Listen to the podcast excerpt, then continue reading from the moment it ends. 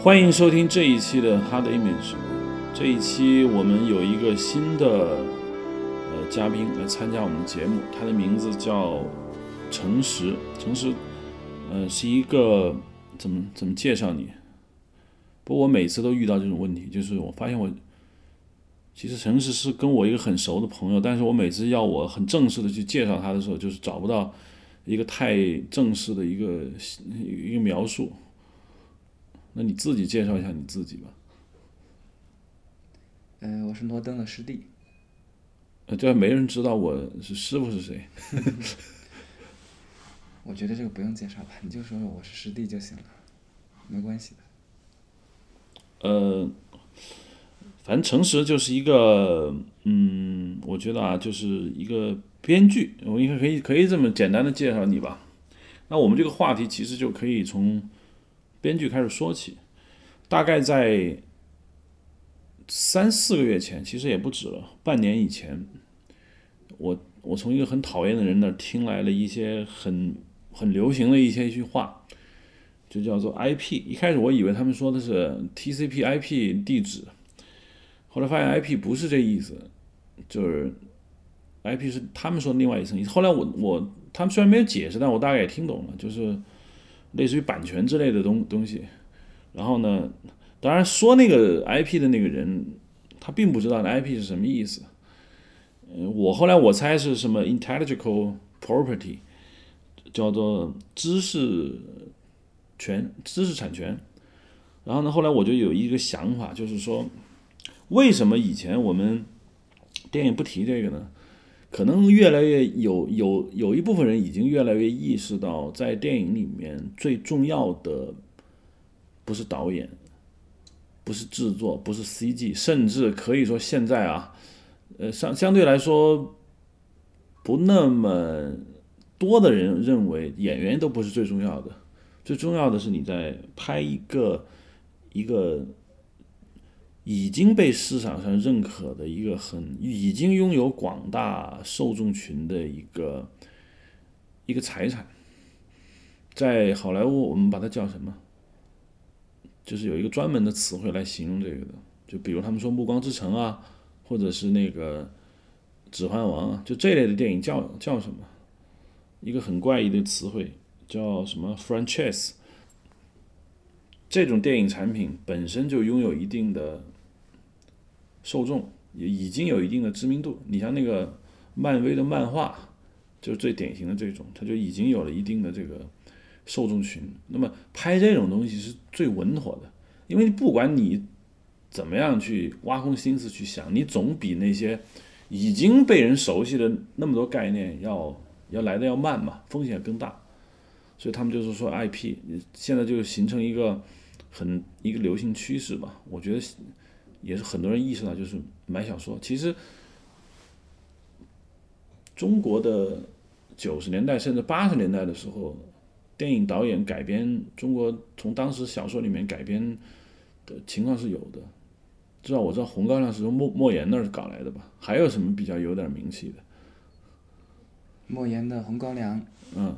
余华的《活着》，活着不对对，活着对对对，对吧？然后《霸王别姬》也其实是有原作的。对，《霸王别姬》。对。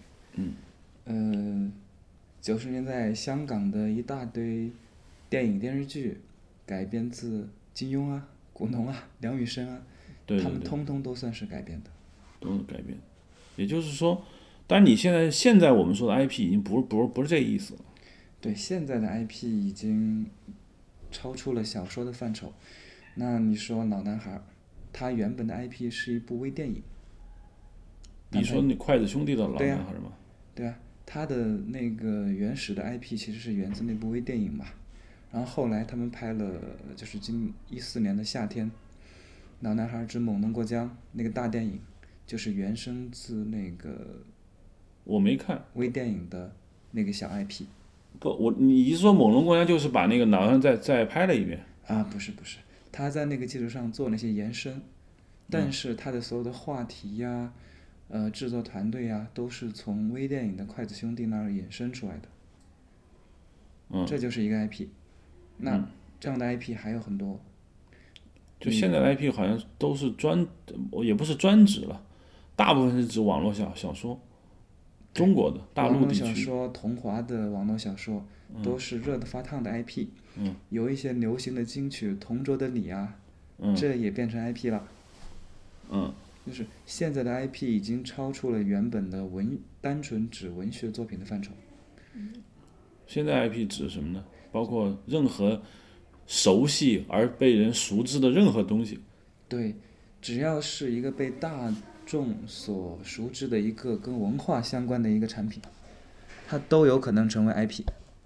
不管你是一首歌、一部短片、一系列的短剧，比方说《万万没想到》、《暴走漫画》这样在网上很红的，嗯，短系列剧，它通通都可以变成 IP，都可以变现，成为一种新的内容，然后在做成电影的过程当中去挣钱，去获得消费。但是我有一个问题，就是想问，就是为什么？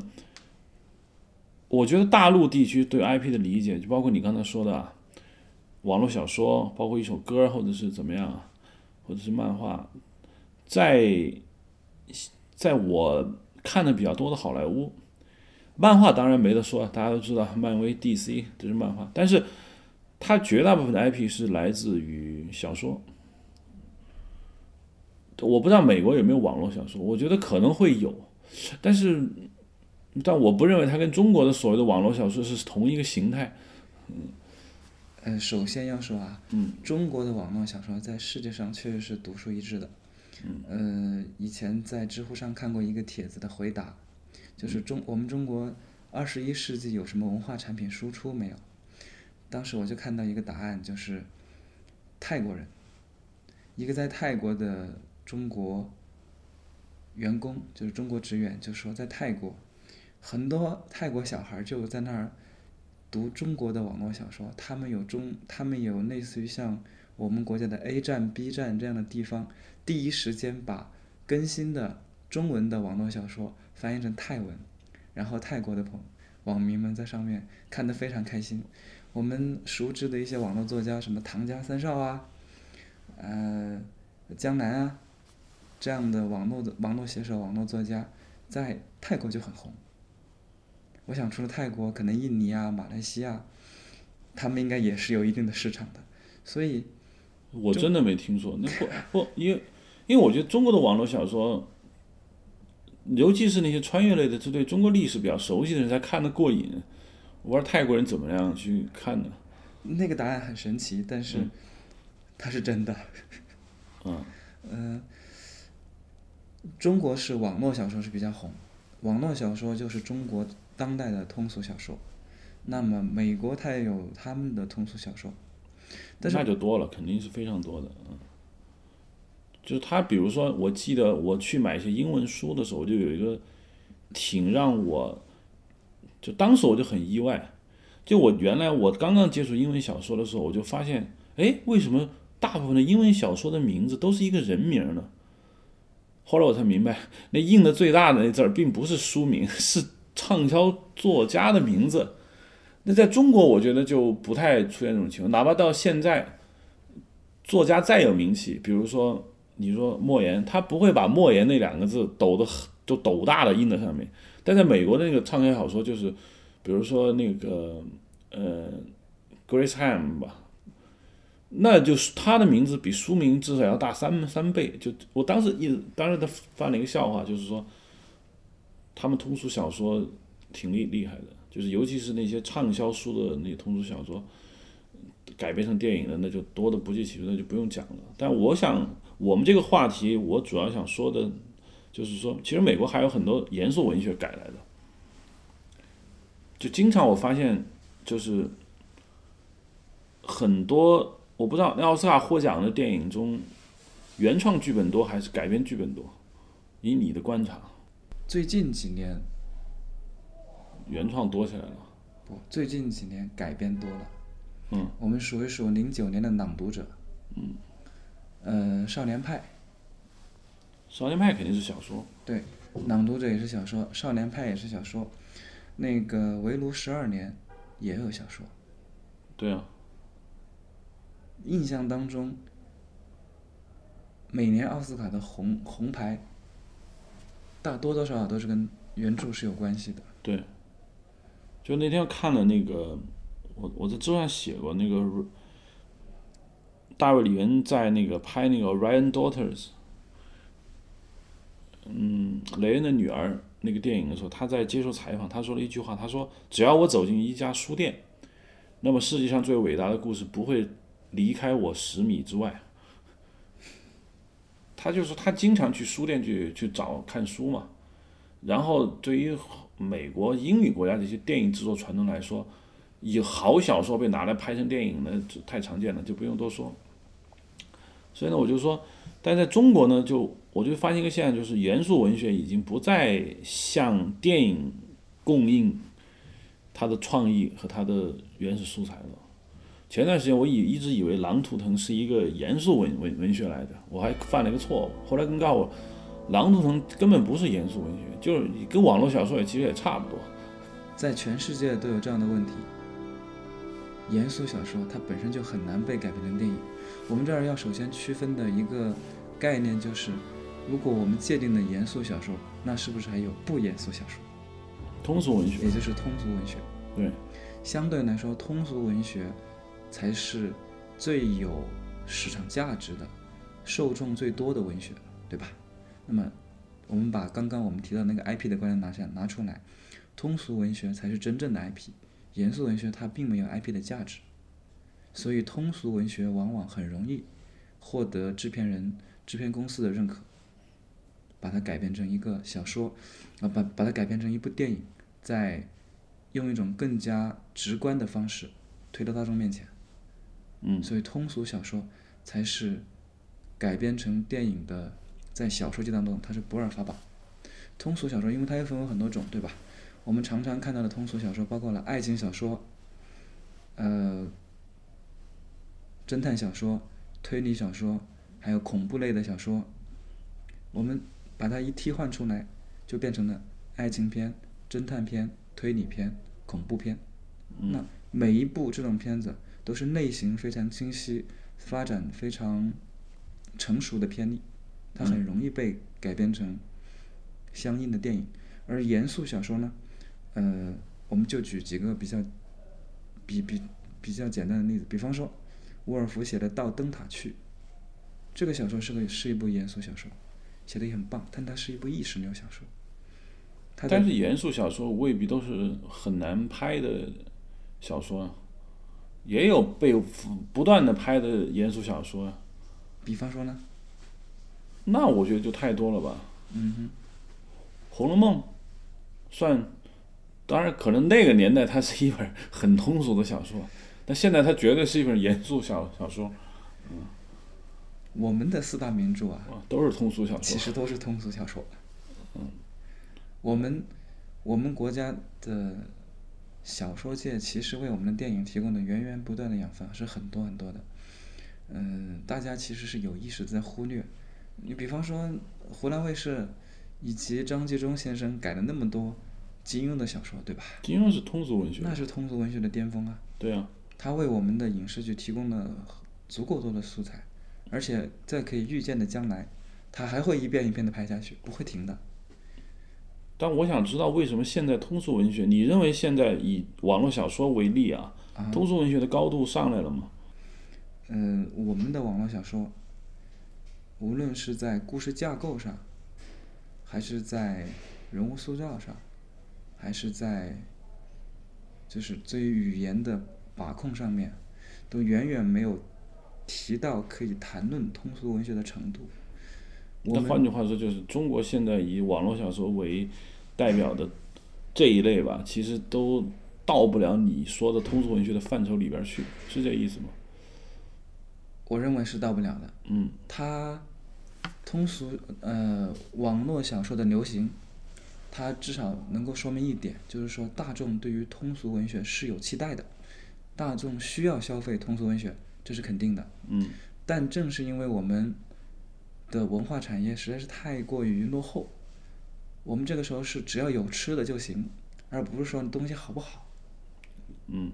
所以网络小说在这段时间里面，从两千年前后网络小说大行其道，两千年前后那个时候就已经网络大行其道了。到零四零五年的时候，那么就盛大有一个腾飞期，从那个时候有个很有个有个剧烈腾飞期，一直到现在就没有停下来过。这说明呢，我们大众对于文化的需求远远超出我们自己认为的那个限度。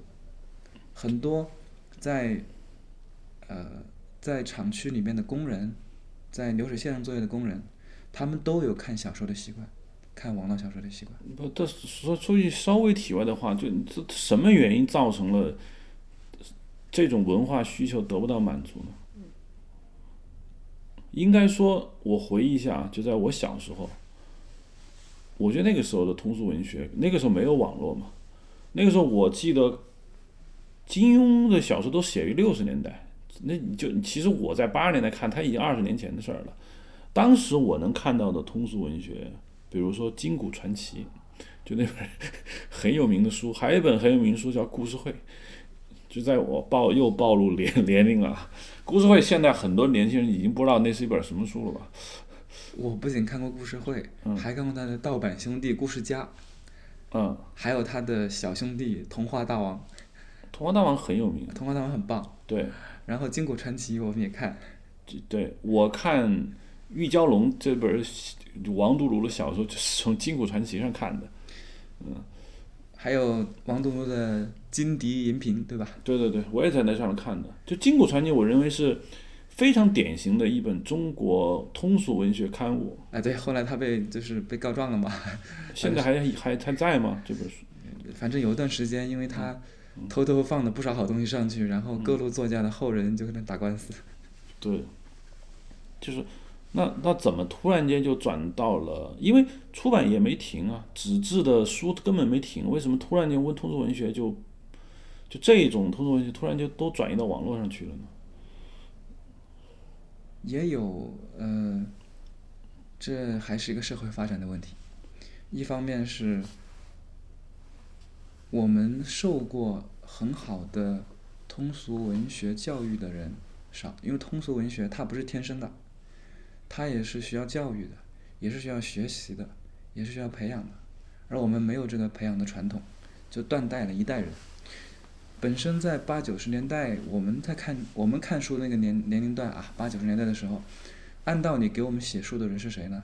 写书的应该是六七十年的那帮人，但他们经说他们出生的呃，或者是比五十年代那帮人吧。啊？按道理，他们到了到了八九十年代，应该是他们创作的高峰期，对，应该由他们给我们写一些通俗小说。但是很不幸，他们大部分都经历了文革，嗯经历了一个时代的变化，嗯所以他们那个时候看的是看的东西，是我们现在想象不到的，而他们也没有办法给我们提供足够多、足够好的通俗文学。嗯而我们失去了一个培养自身对于通俗文学了解的机会和时间之后，啊，虽然有一部分有一部分有有有条件的去后来去看的一些香港、台湾的一些通俗小说、通俗文学，嗯。但是绝大部分人都没有看到，没有看到之后，又断代那一代人，到了现在到了一零年代，这这一些九十年代才出生的人，他们还是需还是有这个需求想看到，那跟我同龄的人，可能八十年代出生的人就开始努力去瞎编，就是编一些没头没脑的。当然了，他们还是很有想象力的，努力从现有的一些通俗文学当中，他们去吸收了养分，把它变成了网络文学。这也就是为什么我们现在在网络上看到的小说，呃，以网络小说为例，有很大一类是魔幻类的，对很大一类是职场类的。他们是从哪儿学来的呢？我们先不管其他类别，魔幻类和职场类基本都是从西方学来的。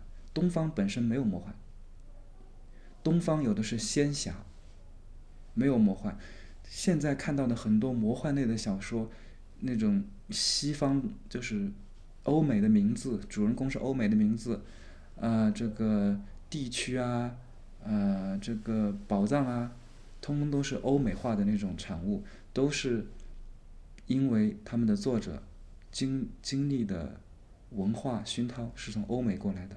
我们八十年代出生的人，在两千年前后玩的是欧美的游戏，看的是欧美的小说，那受到的通通都是西方的这一套东西，自然而然就把它搬过来了。所以魔幻类现在是网络小说当中很大一类。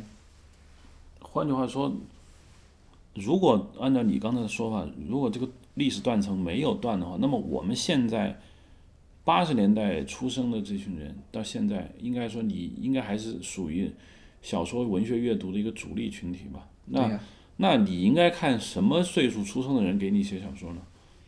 按照一个正常的一个途径的话，应该比你早二十年的人写的小说，对因为他的他的知识储备和阅历都比你大。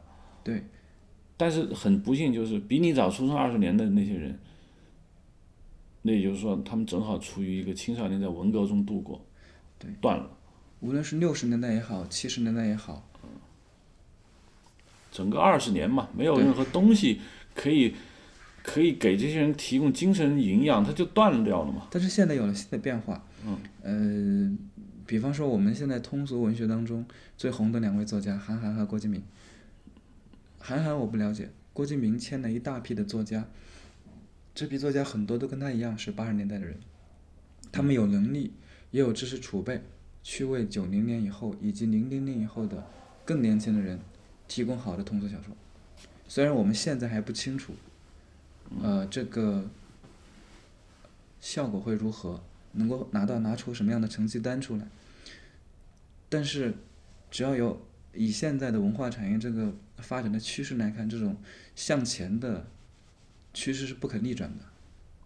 他们应该能够比我们那个时候更加幸福一些。我是说观读者而言。对，我就说一下我的感想，就是因为如果你要问我爱读什么小说，那我肯定是爱读通俗小说的，因为我启蒙的一本小说就是我爸那个时候扔给我的一本《福尔摩斯探案全集》，那是我在小学四年级的时候认认真真看完的一个大部头小说。那个时候我没有严肃文学跟通俗文学的分分别，那时候我甚至还没有开始看金庸。看完之后我就我就叹为观止。接下来看了很多那个阿加莎·克里斯蒂，那个时候屋里还有几本什么希腊棺材之谜，那个不是阿加莎写的，是几个其他人写的，就是就是推理小说特别多，就形成了我一个很很喜欢的一个类型，就是这种推理啊、侦探啊，包括带有点科学。还有接下来就是影响非常巨大的，就是儒勒·凡尔纳的科幻小说。那是我小学也是四年级，我妈当时。厂里面有个图书馆，那图书馆正好有一套儒勒·凡尔纳的全集，我把它看完了。就第一本就是，印象这就从地球到月球，我就我就是就迷到不行。但是我就我就发现那个同时代有那么一两个人，就是叶永烈，可能这个名字恐怕现在很多人也不知道。就叶永烈那时候写过点书，还行。然后那个时候我小时候看的时候，就是《飞碟探索》《奥秘》这种杂志，真是大行其道的时候吧。就这个氛围其实挺好的。但是现在我就发现，就是就是没有你，你包括随便抄本这个所谓的中国的网络小说看，我觉得养分特别少。因为我当时看小说，我觉得他们的生活我根本体会不到。这种全新的世界给我打开，我我很兴奋。现在的网络小说那东西我我都知道。只不过，对不起，他们又写了一遍。因为现在网络小说它的受众不是你了，那是谁呢？他是比你要年轻二十岁的未成年人，或者是即将成年的未成年人。但是有没有写给我的网络呃不写给我的通俗文学呢？我想看。国内是很少的，国内现在有一批作家在。学日本写一些推理小说，呃，包括去年，呃，是腾讯的那个《暗黑者》那部网剧，它就是由推理小说改编的。所以我就说，现在相对于我这样的人来说，我不是太喜欢看非金庸、古龙之外的武侠小说，因为我觉得很难看。第二，所谓的穿越小说，对于我比较爱好历史的人来说，穿越小说写得好的，让我看得很爽的，确实都太少。魔幻其实我以前看过《还珠楼主》的那个《蜀山剑侠传》，但我觉得那个写的不好看，呃文笔，当然可能这说出来得罪一群人，就是我觉得不好看。然后现在写的魔幻小说，我觉得就，当然我也没看过多少，但是你让我现在坐下来说，罗登，你可以给你一个时间，比如说晚上你要打发掉，让我看一部剧，我一般会选择就推理剧，因为推理剧让我有很有智力上的那种快感嘛，就是很喜欢看推理剧，推理剧可能跟我从小开始接受福尔摩斯探案集那个有关系。就我对这个东西是特别有偏爱。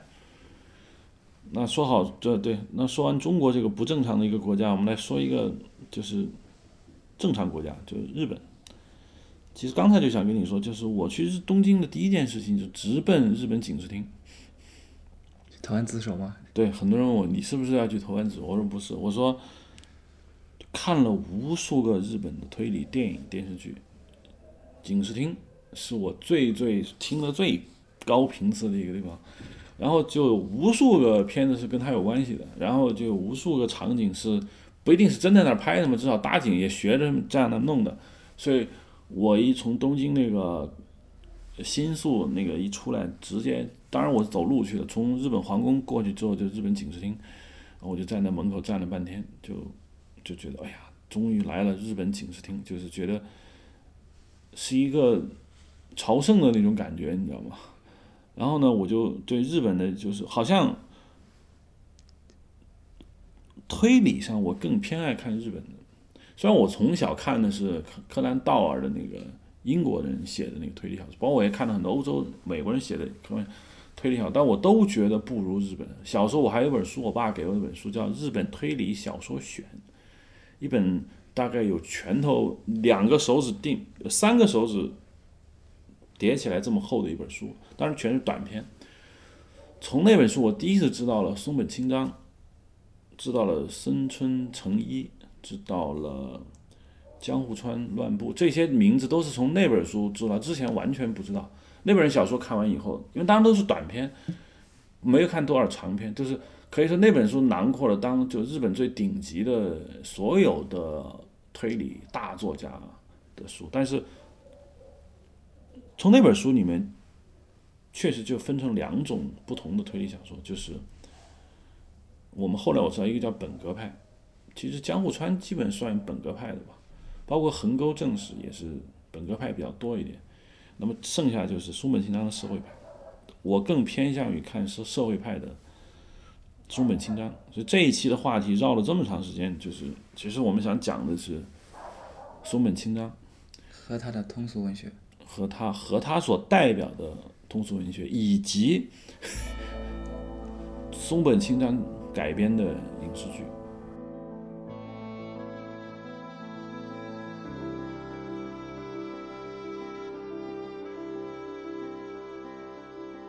好，说到松本清张，呃，当然他是那个社会派的一个一个典型，就是我你你你怎么理解社会派的？我觉得吧，还是有必要先跟大家安利一下，或者是科普一下松本清张本人。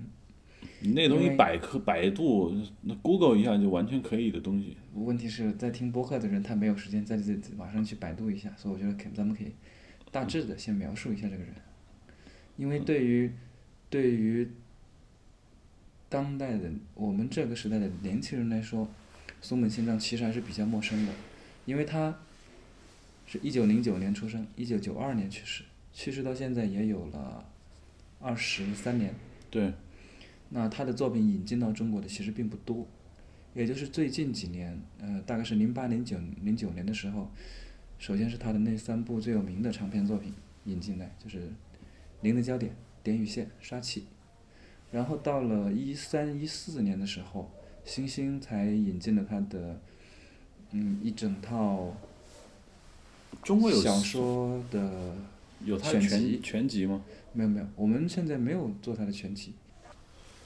市面上的松本清张中文简体版本，一个是南海给他出的三大长篇小说的合集，《点与线》《零的焦点》《杀气》，另外一个就是一三一四年星星出的他的一套小说选集，四本，呃，宫部美雪帮他选的。嗯，我觉得他虽然可能引进的少，但是他我觉得引进的蛮早的，因为我很早就知道这个人，包括你说的《杀气》，当时好像有电影在中国上映过吧？就是我父母辈那个时候人可能会看过。八五年左右就有翻译松本清张的小说进来，对，但那个时候有没有什么影响力，是不是有版权，大家就不得而知了。版权肯定是没有的，这是一行业秘密。那个时候翻译小说是不讲版权的，那个叫做外国文学作品的，因为叫编译，甚至都不叫翻译，叫编译。意思说它里面还有很多删的东东西。据说马尔克斯那《百年孤独》长中国长期看到的都是盗版的。嗯，就他他引进的很早，但是确实对于年轻人来说，松本清张。是个蛮陌生的，蛮陌生的人。但是我可以跟大家可不可以类比一下东野圭吾呢？东野圭吾是比较熟悉的。呃，关于东野圭吾呢，他有一部很有名的作品《白夜行》。在《白夜行》的开头，就是《白夜行》这本书的第一章还是第几章的时候，呃，出现了这部这本书的一个警察。这个警察也是贯穿。全书的一个警察，而那个警察在判案去案发现场的时候，书中提到他当时手中拿着一本书，是松本清张的《零的焦点》。警察本想把那本书先看完，但是因为有了案情发生，他就只好非常失望的放下了那本书，然后去案发现场。我们可以把它看作是东野圭吾对松本清张一个小小的致敬。这样的完完全全就是致敬 啊！这样的致敬在呃日本的推理小说名家当中其实很常见的，我们就不一一列举。嗯。呃，东野圭吾呢，在中国的名气还是会大一些，因为他呃年代更近一些嘛，他的红的年代正好是两千年以后，引进到内地的书也特别特别的多。呃，不管是《白夜行》啊，呃，《嫌疑犯 X 的现身》啊，还是《放学后》啊，呃，《神探伽利略》啊。而且他的大部分的小说都已经改编过了电影电视剧，那电影电视剧的那个影响对于这种作品的影响的放大能力，那肯定是远远超过于小说本身的。对。所以他在国内有很高的名声。呃，东野圭吾起初也是被认为有一定的社会派的倾向。呃，但是当然我们现在可以对这个头衔打个问号啊。嗯。他也。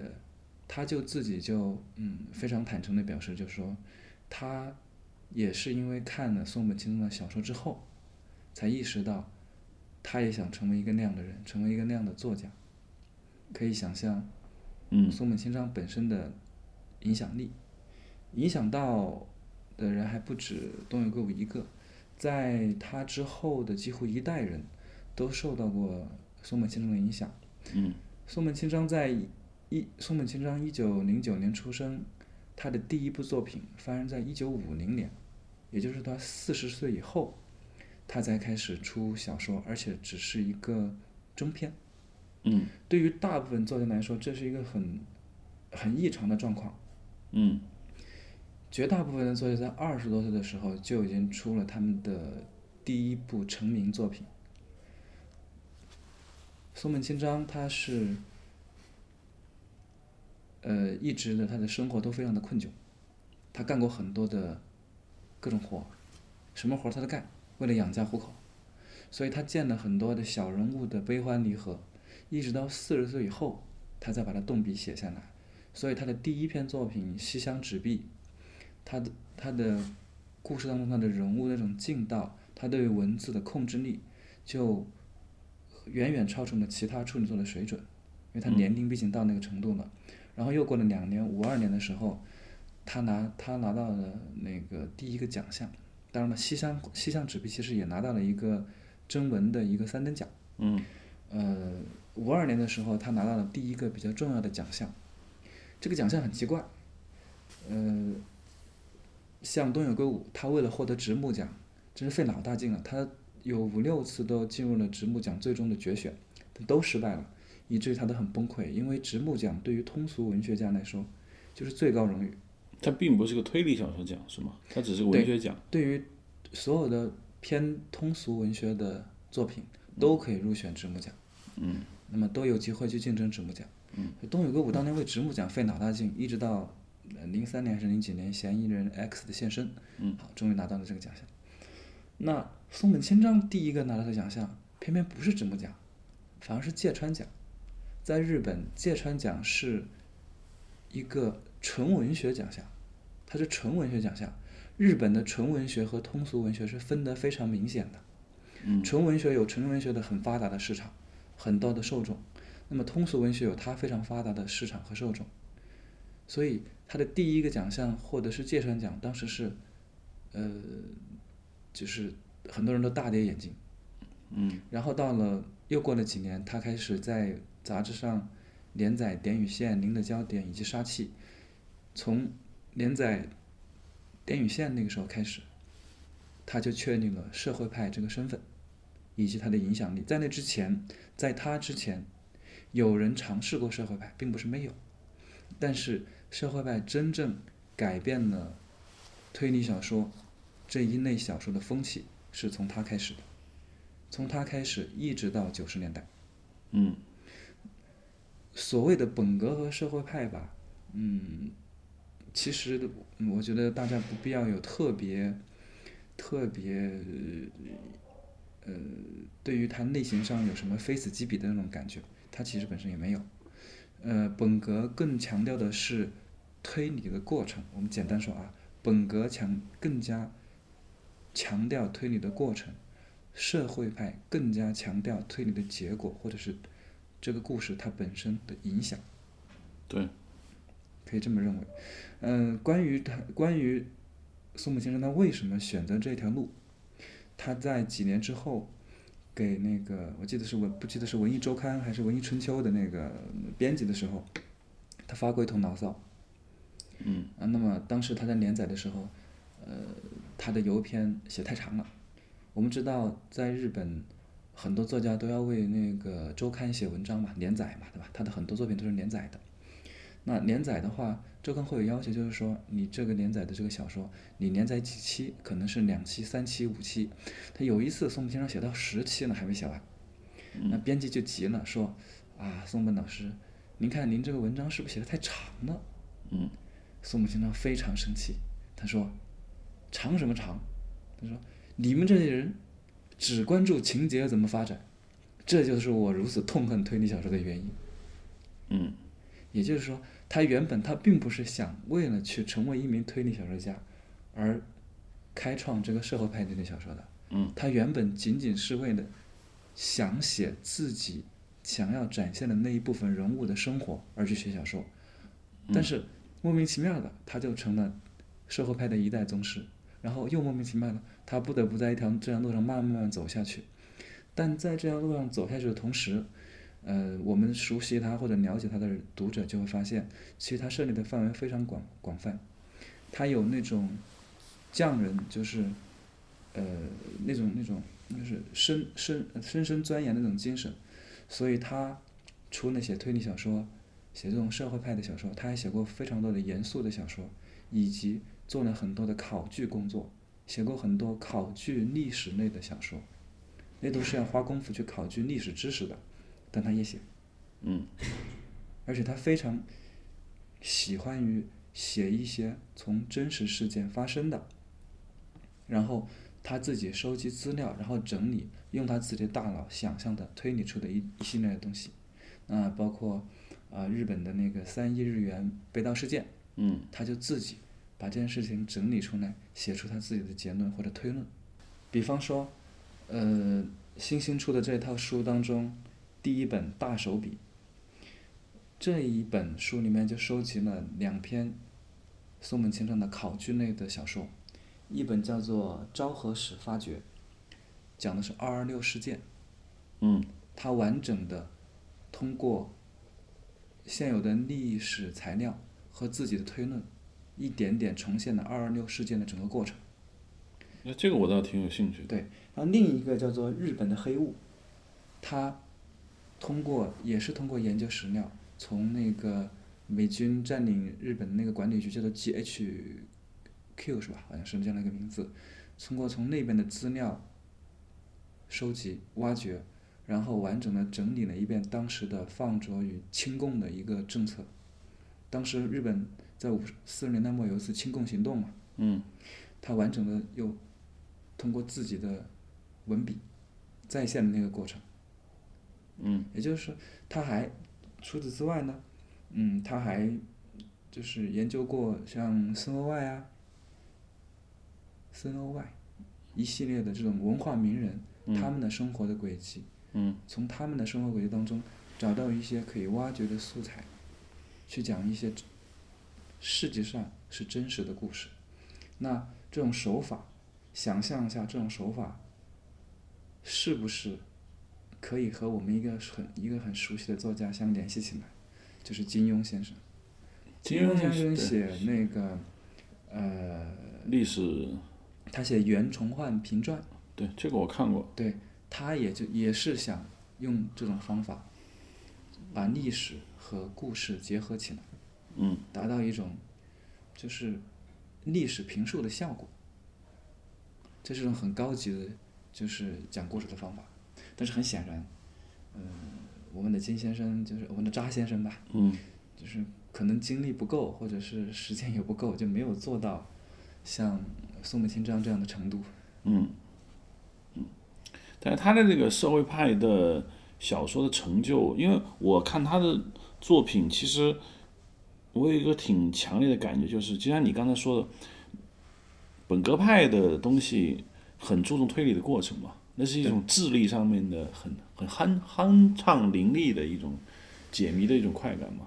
对，但社会派留给我们的是一种怅然若失的感觉。我常常有这种感，有有这种感觉在里头。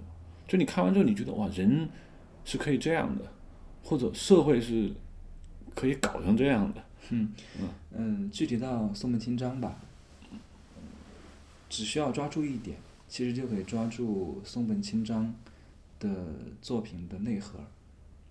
他所有的故事啊，基本都没有逃出这一个主题的掌控。哪一个主题？我们我一开始就讲过，说那个宋本清张他嗯写作的时间很晚，对吧？他是四十人一般我们说人到四十岁以后，人生过半，呃，聪明的人这个时候已经看透事情，嗯呃，人间冷暖基本已经知道的七七八八了。这个时候，你你的世界观，你的很多想法其实都已经成型了。你的人对对于人对于本身对于自身，特别是对于自身，其实更多的是同情、怜悯，还有一种无助。所以松本清章写的很多小说，其实讲的都是这样一种人生态度。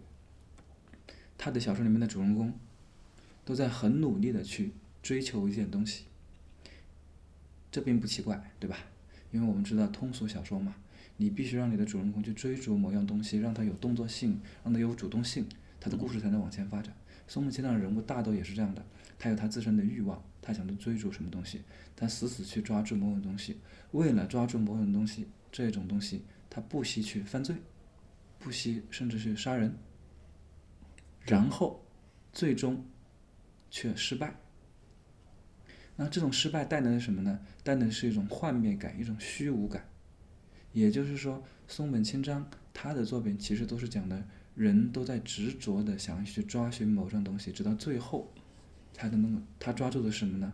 他抓住的是虚无，是空的。它里面的所有的主人公，这些犯的罪、犯的错的主人公，通通都是去努力去追寻、去抓取、去获得自己想要的东西，到最后得到一个虚无的下场。但他对这些人就觉得其实很少有批评，他很少对他的主人公去批评，即便他们犯的错、犯的罪，他也很少去批评他们，而是用一种特别怜悯或者是说很客观的去展现他们那个过程，而很少有自身的评价。他不愿意去评价他的人物，因为一旦人你的作者一旦你去评价了他的人物，对吧？你就有特别明显的倾向性。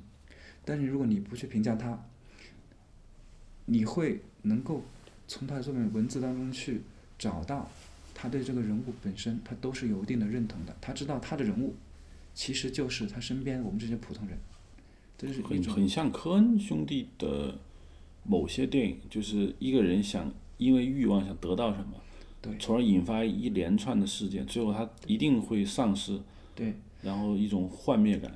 松本清张他跟呃《文艺春秋》啊，跟这些杂志的编辑关系都很好。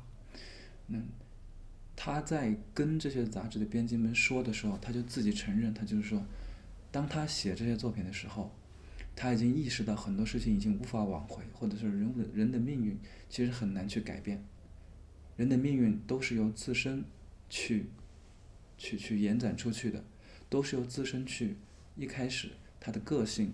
他所处的环境去决定的，正是因为这环境决定他的命运，他其实是无法更改的，所以他只能在那个环境当中努力去抓取他自己的命运，努力让自己像落水的那个快要淹死的人一样去抓住最后一根稻草，然后其实你抓不抓，松手不松手，其实已经没有那么重要了。这也就是他为什么很反感有一些通俗小有一些推理小说去非常。精巧的去构思情节，却忘了关怀他的人物的原因。当然，我们并不是说本格派就不好，就不好。那我也很喜欢横沟正史的金田一啊，我也很喜欢。那么乱步的很江户川乱步的很多作品，我都觉得也很棒。他们也能够从本格派当中找到人物的一种宿命感。